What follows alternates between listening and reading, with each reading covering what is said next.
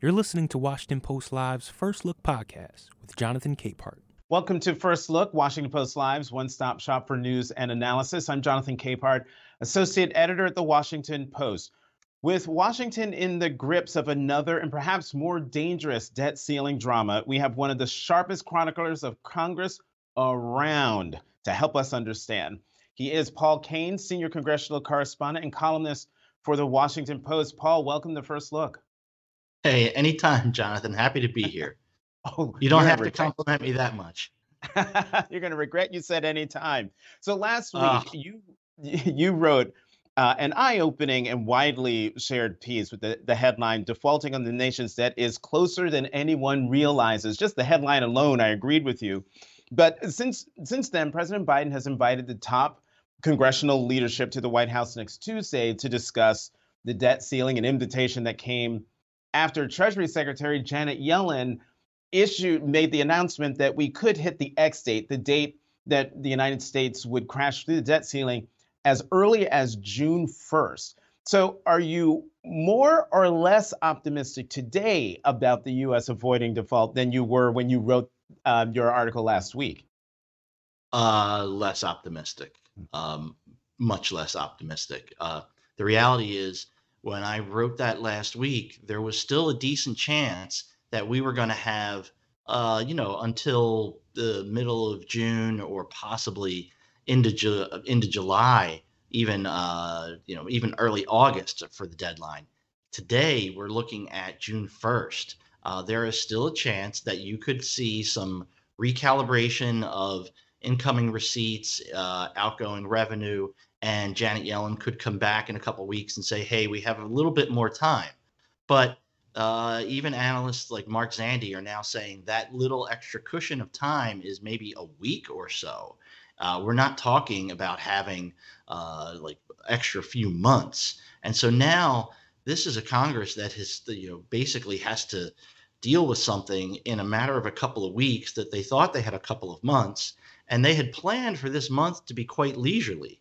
Um, Joe Biden is supposed to leave for Asia in a, in a week or so and spend a whole week over in Asia um, dealing with our, our allies over there. Congress has a bunch of recesses. You know, the House is on recess right now. They don't come back until uh, uh, Tuesday night. So we really are in a uh, in a jam here. The timing is worse than it ever could have been. Right. And, um, you know, there are two members of Congress, one in the House and one in the Senate, who sort of exemplify um, the issue, the problem, if you will. You've got Congressman Garrett Graves of Louisiana, Senator Chris Coons of Delaware, um, who sort of exemplify the positions of the Democrats and the Republicans. Talk more about the political dynamics in, in Congress right now. Sure. A guy like Garrett Graves is is from the sort of Louisiana deal making tradition. Um, he started out as an intern for Democratic Senator John Breaux. He eventually went to work as a staffer for Democrat turned Republican Billy Tauzin. Those two guys, as members of Congress, were always in the middle of, of working on deals. He spent almost 20 years in the Capitol as a staffer, um, and he has he came to Congress about five six years ago, not as some sort of rhetorical bomb thrower from the Tea Party or the MAGA wing. Um, he's conservative, true conservative. That's why he's trusted on uh, all sides. And then you had Chris Coons, who is this really well liked uh, person who always gets sort of tough assignments. Uh, he's chaired the uh, National Prayer Breakfast. He's chair of the Ethics Committee. He's often in the middle of all these bipartisan gangs that the Senate uses to try and get things done. And those two right now both believe that their position is we should do nothing.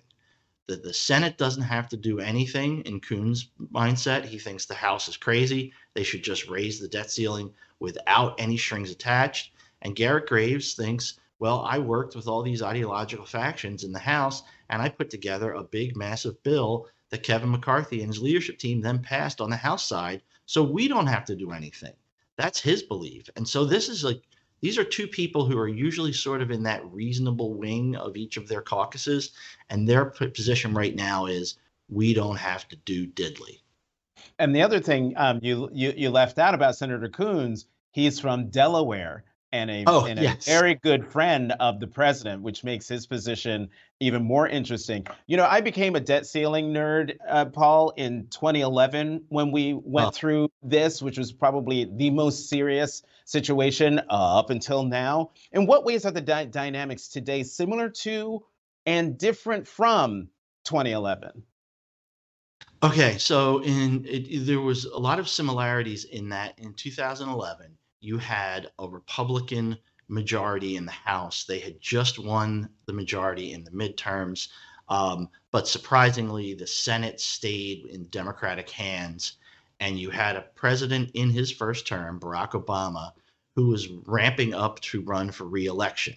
Um, those three dynamics are the same now. You have McCarthy as the new speaker, uh, the new House Speaker. There's a Republican majority that feels somewhat ascendant. And the Democrats, surprisingly, actually gained a seat in the Senate. So they still have the majority. And then there's Joe Biden, who is ramping up to run for reelection. So the the dynamic, that triangle is mm-hmm. is the same. But these players are very different people than what you had back then. John Boehner was very confident in his standing and his position inside the House Republican Conference. Kevin McCarthy is not it took 15 rounds of voting for McCarthy to get the, the speaker's gavel. And it took all sorts of promises to his far right flank um, in order to get enough of them to support him, to vote for him. Um, he is in a weak position. Um, Joe Biden is an 80 year old president who uh, basically half of the Democratic voters out there, whenever they're surveyed, basically say, ah, we like him, but we probably prefer someone else to run for president. Um, Barack Obama was a historic president, um, uh, really beloved by his base, um, and had a really strong standing and position. Nobody was really questioning whether uh, he should run for another term in 2011. And those dynamics make everybody a bit weaker, but they also make it less likely that they're going to come to a compromise. McCarthy's weakness makes it very hard for him to do any sort of compromise, or else he might get expelled from the House speakership. And Biden's weakness means he needs to stand strong. He needs to get a clear victory over Republicans to sort of rally his own base. Paul, in 2011, the most fascinating dynamic was then Vice President Joe Biden being sent to the Hill by President Obama to negotiate with one then Senate Minority Leader, or well, maybe it was majority. Well, you correct me. Minority. Minority. Senate Minority Leader Mitch McConnell to come up with a deal that ended up pulling um, you know, the bacon out of the fire in that last debt ceiling debacle. Right now, Senate Minority Leader Mitch McConnell again is he's staying in the background saying, "This isn't on me. This is the House." The House has to figure this out. How likely is it that we will see at the like at the end of the day a reprise of what happened in 2011? A now President Biden and Senate Minority Leader Mitch McConnell with Senate Majority Leader Chuck Schumer hammering out a, a deal that raises the debt ceiling. Yeah, you you hit on something that's really fascinating for those of us who are debt ceiling nerds and Senate nerds. Mitch McConnell is sort of always this person who gets pulled in at the you know at the last minute to to rescue us from going off over the cliff.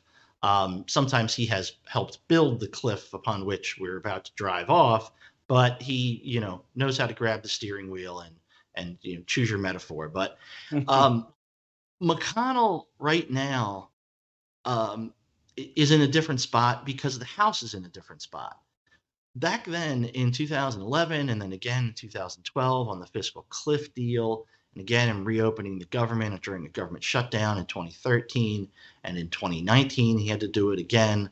Um, those are situations in which the house republicans had face planted. There they had tried to do something and they were trying to put something together. 2011 boehner and obama were working on this big grand bargain big right. deal whatever you want to call it about raising taxes and cutting entitlements. And uh, and then they just the whole deal fell apart because Boehner had issues on his right flank. And then that's when McConnell and Biden sort of swooped into this deal. They picked up the papers and whatever Obama and Boehner had been dealing on, and they sorted through and were like, we can do this, we can do that, we can do this, we can't do that, we can't do that, we can't do that. Let's do this, this, and this. And they were able to cobble together a deal. But it was each of them in that in that instance, and it happened again in late 2012.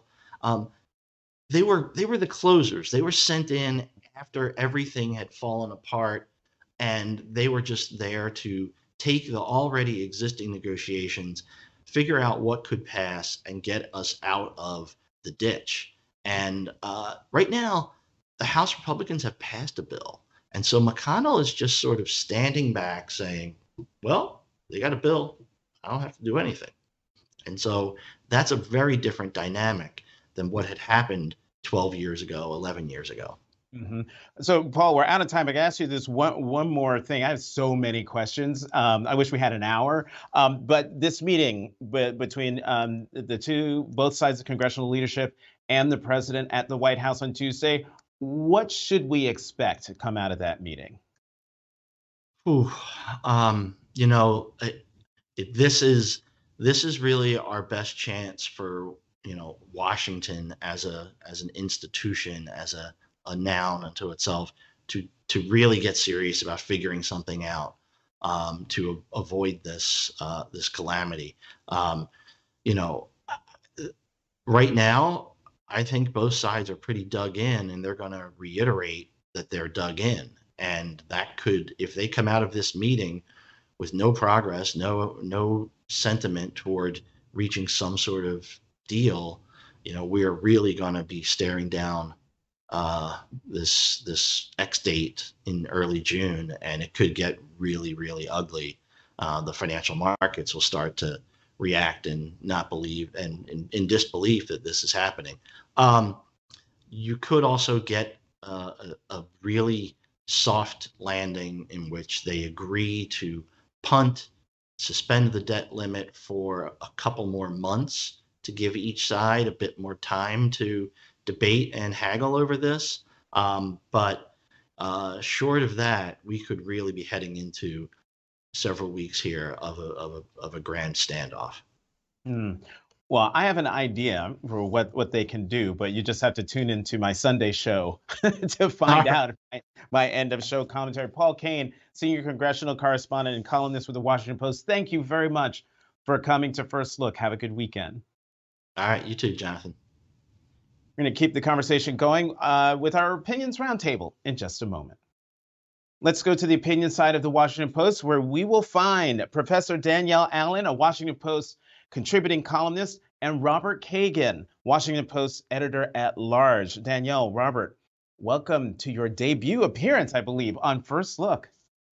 Thanks so much, Jonathan. Great to be here. there's so there's so much to talk about. Um, and we're going to try to try to squeeze it all in. Danielle, you have an incredible series in the Post called "Renovating Democracy," which makes the case for increasing the size of the House of Representatives as a way of improving American democracy. How does the structure of the House drive some of the forces that have gotten us into this stalemate over the uh, over the debt ceiling? What's the relationship there? Well, thanks so much. That's a great conversation about the debt ceiling. It reminded me that the Congress hit its lowest approval rating in 2013. 9% of the American people approved of Congress at that time. And I think that was a direct outgrowth of the 2011 uh, debt ceiling fight that you alluded to. The basic lesson there is that Congress is not responsive to the desires of the American people. And that is at its most extreme when we have a standoff of this magnitude. So, why is Congress not responsive? There are a number of reasons. One is the fact that it actually hasn't grown as population has grown the House of Representatives was always intended to be the branch that was closest to the people, where the elected office holders were most immediately accountable to them. But they now represent about 760,000 uh, people each. Um, there's not a lot of proximity between representatives and their constituents. So if we grow the size of the House, we can bring that ratio back down and really increase responsiveness. Bob, I would love. What, what's your view? What do you make of, of Danielle's proposition to, about increasing the size of the House of Representatives? Well, I, have been following Danielle's series, and it's a terrific series, and I've been very interested in. And I'm, uh, you know, I I'm perfectly fine with the idea, and it's certainly what the founders intended. Uh, it it does raise a couple of questions for me, though, and and I'm curious actually to to hear Danielle's, um, you know, answer to this. The, the one question is is uh, are we going to find 218 members of Congress who are willing to vote themselves out of office? Hmm. Um, it seems to me that the incumbents have a real interest in this not happening. So I'm curious how we get over that hurdle. But uh, the other question is who draws the districts? Um, if we're going to have, you know, hundreds of new districts and, and possibly thousands of new districts, uh, how they're drawn is going to is going to have a huge impact on the balance of political power. And I just don't, I haven't heard, I mean, I'm, I'm, sure you haven't, Danielle has chaired 550 blue ribbon commissions on this subject. So I'm sure there, there's an answer to it. But, um, but that's just, those are some of the things that I'm curious about. Well, we have Madam Blue Ribbon right here. Do you have answers? you have answers, Danielle? Well, I mean, Robert's point is a really good one these solutions, there's no single silver bullet solution. So increasing the size of the House of Representatives has to go with a few other things, especially if it's even going to be feasible and workable. So one of the things that's really critical in my view is changing state level electoral systems. I will write about this a little bit later in the summer in all honesty, but I really like the new model in Alaska. Um, Alaska just had what they call top four elections. They got rid of party primaries. They have an all comers preliminary instead, and then a final round um, with instant runoff. And what this means is it broadens the pool of people who can run for office. It means candidates are campaigning to the general electorate, both in the preliminary moment and in the final or the sort of general election moment. And then what you have is candidates are sort of freed from what is currently capture by the activist party base. That changing of incentives for our elected officials opens up the space for real innovation, I believe. Um, Bob, I want to get you on um, uh, on the debt ceiling and um, um, and what it does to America's standing abroad. But before we do that, we got to talk about if you're talking about re- reinventing re- reinventing democracy, and we're, we're focused right now on the House of Representatives. Where does where does the Supreme Court fit in right now? Because we've got our story on the front page of the Washington Post about payments to Ginni Thomas, the wife of Supreme Court Justice Clarence Thomas, who has been the subject of many reports by ProPublica about the, the latest one being uh, uh, uh, Harlan Crow, the billionaire, paying for tuition for the, the justice's uh, grandnephew, in addition to buying the, the justice's mother's house, and she still lives there. It, how do you reinvent democracy and not have the Supreme Court be a part of it, or is it? Well, it is. So, a lot of the work that I've been doing comes from the American Academy of Arts and Sciences Commission, um, Our Common Purpose. And there are 31 recommendations. So, we've only scratched the tip of the iceberg, really, with the increase to the House. Term limits for Supreme Court justices is another recommendation. The idea is that after 18 years of service on the Supreme Court itself, they can rotate off to another part of the federal bench, thereby maintaining lifetime appointments on the federal bench, but limiting the actual service on the court mm. to 18 years. Then every presidential term, there are two appointments. There's a sort of straightforward rotation. There's not a question about how many appointments a given president will have. No more gaming of when somebody sort of retires or um, steps off and the like. So I think that kind of reform is really important to recovering legitimacy for the court. Okay, so Bob, uh, the U.S. is essentially the only country in the world that even has a, a debt ceiling.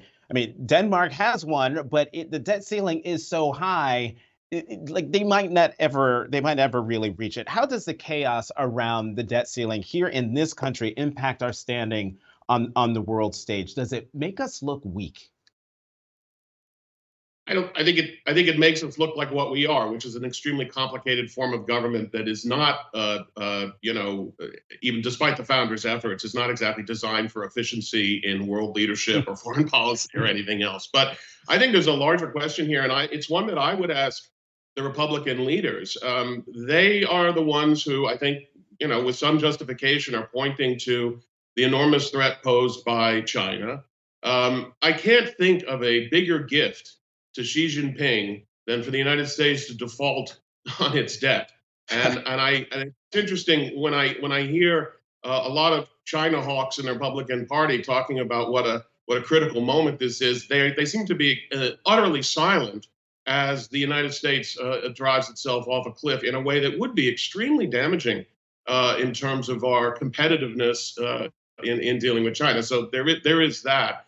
Um, you know, a lot of these, uh, getting back to the democracy questions, which I think are, are really important, my only uh, concern is that we don't have time. uh, I think we're going to be facing a national crisis of unprecedented, well, not unprecedented since the Civil War, uh, proportions, and and I don't think any of these uh, these you know smart ideas and, uh, are are going to be able to be put in place by then. So I'm actually worried about the overall cliff that the country's about to go over in about mm-hmm. 18 months.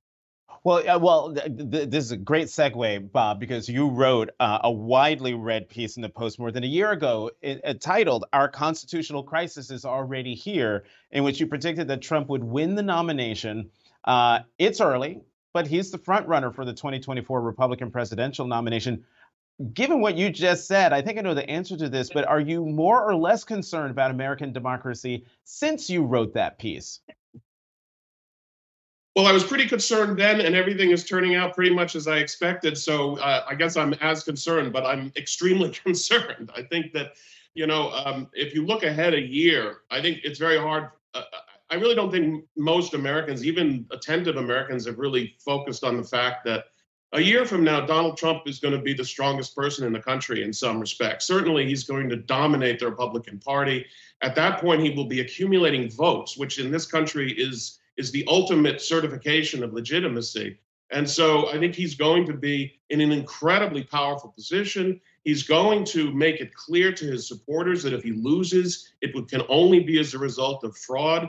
And therefore, I think the entire Republican Party is going to, if Trump loses, say that the uh, election was fraudulent. And at that point, um, I think we face a very serious possibility of dissolution of the United States and secession. Uh, I know that that sounds uh, uh, extreme, but secession has been a pretty common, what used to be a very common uh, activity, or at least, uh, you know, in the first hundred years of our republic, and our country hasn't changed that much. So I think that's what we're looking at in the 2024 scenario right now. Danielle, do you share? I mean, that's a pretty apocalyptic view, and I'm laughing to keep from crying, Bob. Yes, but do, do, for the first thing in the morning. Uh, Danielle, I would love your reaction to to um, what Bob said, but also wondering what which you think poses a bigger threat to American democracy, an individual like Trump, or is it more the systemic deficiencies of our system? Well, Jonathan, honestly, I think the two things are tightly related to each other. And I think Bob's point is right that we have an immediate political problem and a long term structural problem. So the real challenge is the question of how do you align responses to those two things? From my point of view, the only answer is we have to build a supermajority for democracy. So now a supermajority for democracy has a long term vision of what we need to do, but it can also build a supermajority for democracy in the present.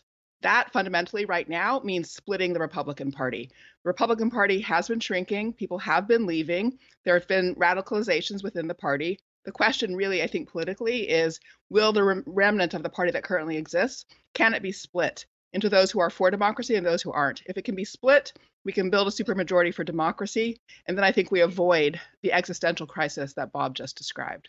Bob, can the Republican Party be split in in that way that Danielle talked about? Makes sense yeah, it's certainly the most desirable option, but I don't really see that it's there's much prospect for it. Um, it the party will split, but the, the fraction that is uh, hostile to Trump or pro democracy, as Danielle says, is unfortunately a, a, a, small sliver. And look, I mean, these are elected politicians; they follow uh, their their voters. You know, the the base the Republican Party is is firmly and utterly devoted to Donald Trump and not to the Republican Party.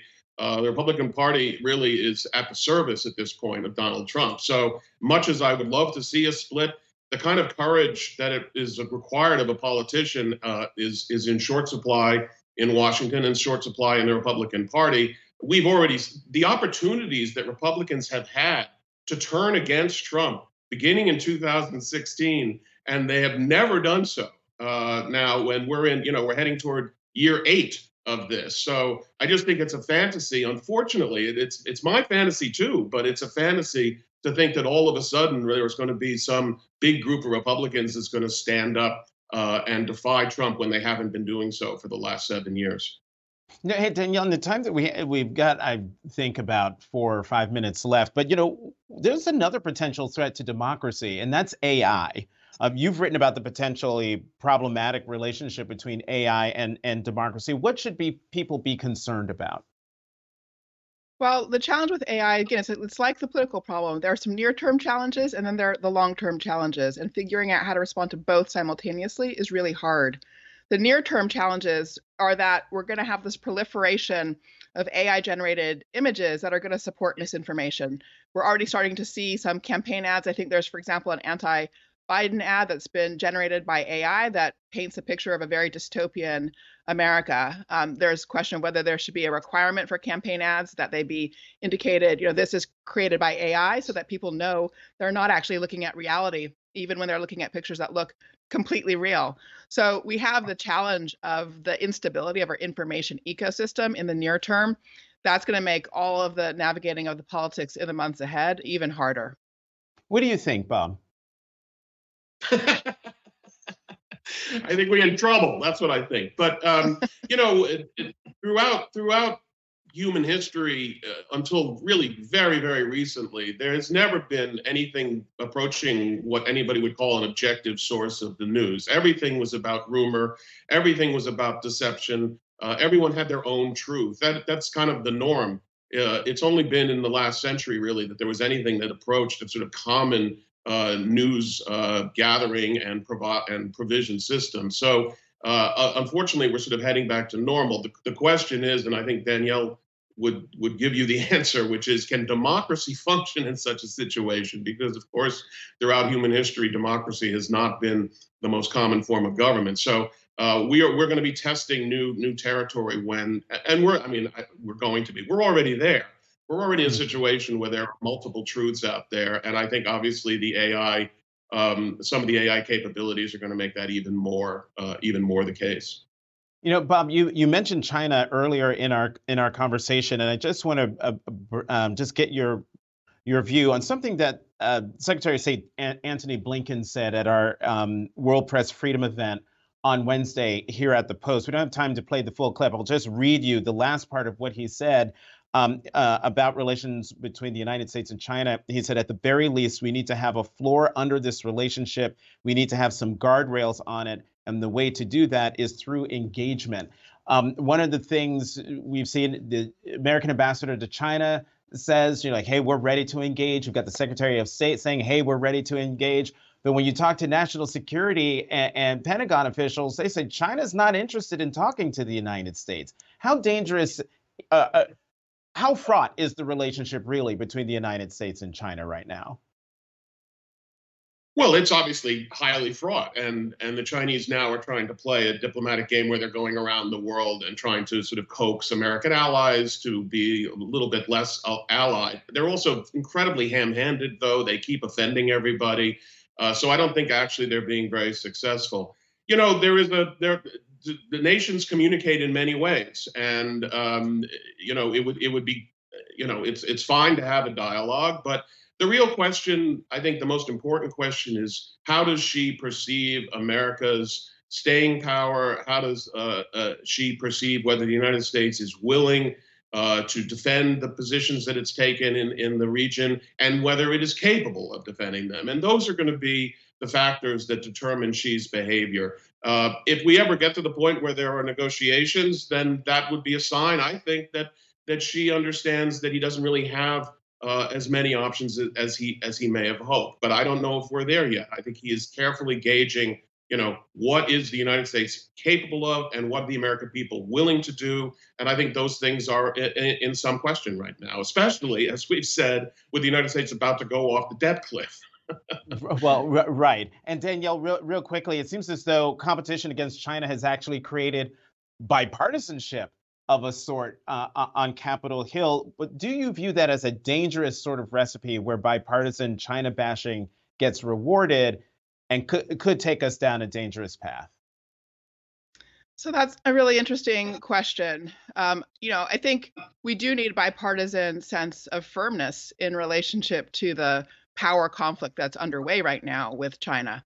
The question is, how can you turn that bipartisan firmness into work that genuinely secures power for the US in the world? So I don't think we're there yet from a strategic point of view, but I think having that bipartisan group with the motivation to find that is, in fact, actually valuable this has been an incredible conversation. Time just flew. We're going to have to get this combination back again. Professor Danielle Allen, Robert Kagan, thank you both very much for coming to First Look. Have a good weekend. You too. Thanks, Thanks Jonathan. John. Thanks for listening. To always stay up to date with the series, subscribe to Washington Post Live's First Look on Apple Podcasts or wherever you listen.